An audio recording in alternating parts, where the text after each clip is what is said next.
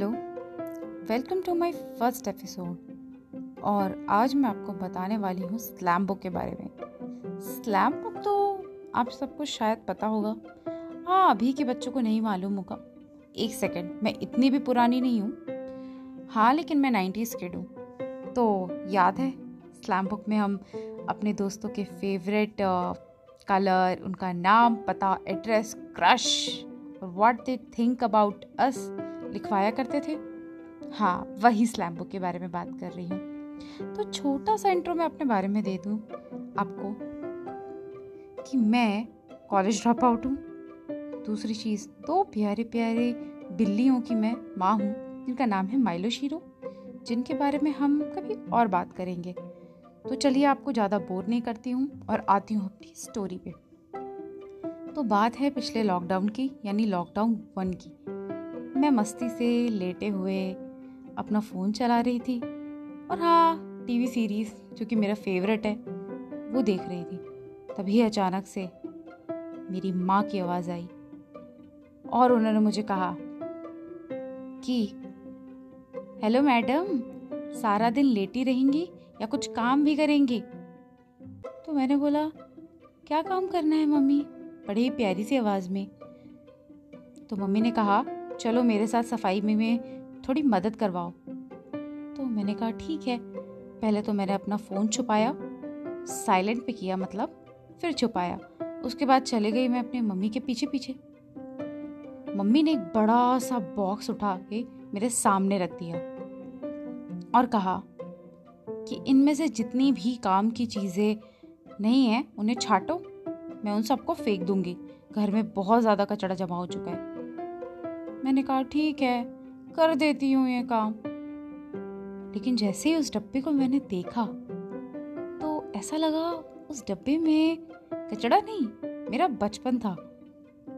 सारी चीज़ें मैंने उठाई उसमें से मेरे ड्राइंग्स मेरे आ, कलर्स पुराने टूटे फूटे उसके बाद जो याद है हम लोग पहले अपने हाथों से ग्रीटिंग कार्ड बनाया करते थे वो greeting card coloured chart paper और वो स्टिकर्स मैं स्टिकर्स की बड़ी शौकीन थी। रोज़ वाले फ्लावर्स वाले, ढेर सारे स्टिकर्स और एक और चीज़ मिली, जिसे देख के थोड़ा मन उदास हो गया। उसके बारे में बाद में बात करेंगे। और सबसे इंपॉर्टेंट चीज़ मुझे उसमें मिला मेरा स्लैम बुक जी हाँ मेरा स्लैम बुक जिसे मैंने फटाक से खोला। और पहला पेज, जिस पे मेरी बेस्ट फ्रेंड मनीषा जी का लिखा हुआ था। इंट्रोडक्शन या जो भी कहें। हाँ बाकी सारी चीज़ें कलर वगैरह, इन सबको हम साइड में रखते हैं और आते हैं उनके फेवरेट एक्ट्रेस पे। तो उन्होंने अपनी फेवरेट एक्ट्रेस में लिख रखा था नाम एंजेलिना जोली वो भी गलत स्पेलिंग दो हज़ार ग्यारह की बात है। खैर, उसने कभी कोई मूवी देखी तो नहीं थी एंजलिना जोली की?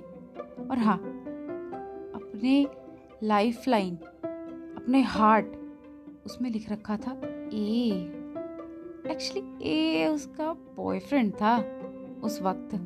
अब तो उसकी शादी हो चुकी है। ओह, मैंने अभी बता दिया। चलो छोड़ो, आगे बढ़ते तो मैं एक्साइटेड रहती थी ना लास्ट में जो कॉलम होता था ना what I think about you उसके बारे में। तो उसमें मैक्सिमम लोग तो खाली ही छोड़ देते हैं। कुछ लोग या तो ये लिख देते हैं you are very cute chubby teddy bear wow I love you वगैरह वगैरह। हाँ तो मनीषा ने लिखा था कि तू मेरी बेस्ट फ्रेंड है, हमेशा मेरी बेस्ट फ्रेंड है ना और अगर मेरे अलावा किसी और से दोस्ती की तो मैं तुझे मार डालूँगी। और आयरन ही देखो, मैडम की शादी हुई और उसने मुझे बुलाया तक नहीं। और हाँ उस ए से शादी नहीं हुई उसकी, किसी और से ही हुई। खैर, आगे बढ़ते हैं। तो दूसरे पन्ने पे था मैडम साक्षी का किस्सा। उन्होंने एड्रेस में लिख रखा था, योर हार्ट। ओहो, वो मेरे दिल में रहती है। ठीक है अच्छा लगा जान के। और मेरे बारे में काफ़ी तारीफें कर रखी थी उन्होंने। लेकिन आपको पता है उसकी भी शादी हो गई और उसने भी मुझे नहीं बुलाया। खैर, कोई बात नहीं। आप मुझे इतना बूढ़ा मत समझना।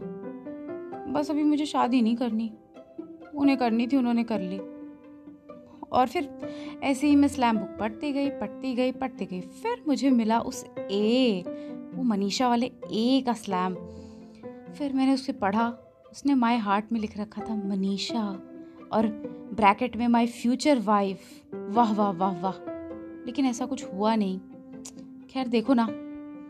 बात 2011 की है। अगर अभी हम ये सब करते ना तो निब्बा निब्बी कहलाते। और पता है आपको लास्ट वाला स्लैम था मेरे एक्स बॉयफ्रेंड का।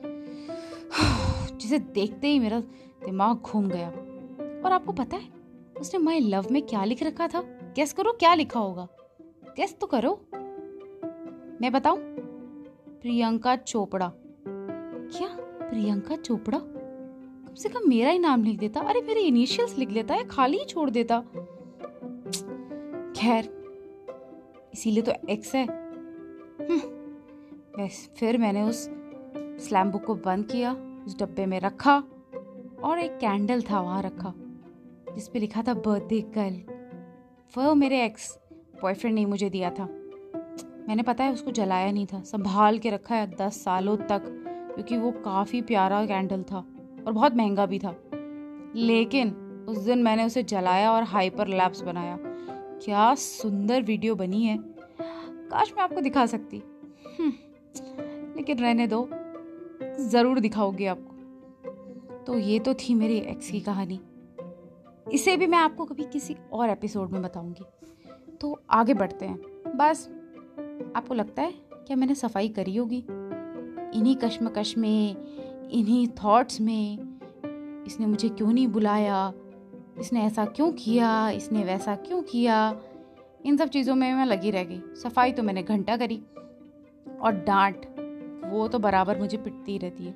तो उसके लिए तो मैं आधी हूँ। बस, फिर क्या था? मम्मी वापस आई। उन्होंने मुझे फिर से डांटा।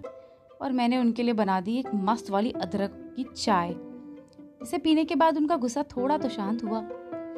लेकिन हाँ काम तो मुझे दुगना करना पड़ा। खैर, ये सब छोड़ते हैं। ऐसी ही और कहानियाँ मैं आपको सुनाने वाली हूँ आगे। आई नो ये वाली थोड़ी सी आपको बोरिंग लग सकती है, या नहीं भी लग सकती। थोड़ी इंट्रोवर्ट टाइप की हूँ ना मैं। तो थोड़ा शर्म भी आता है।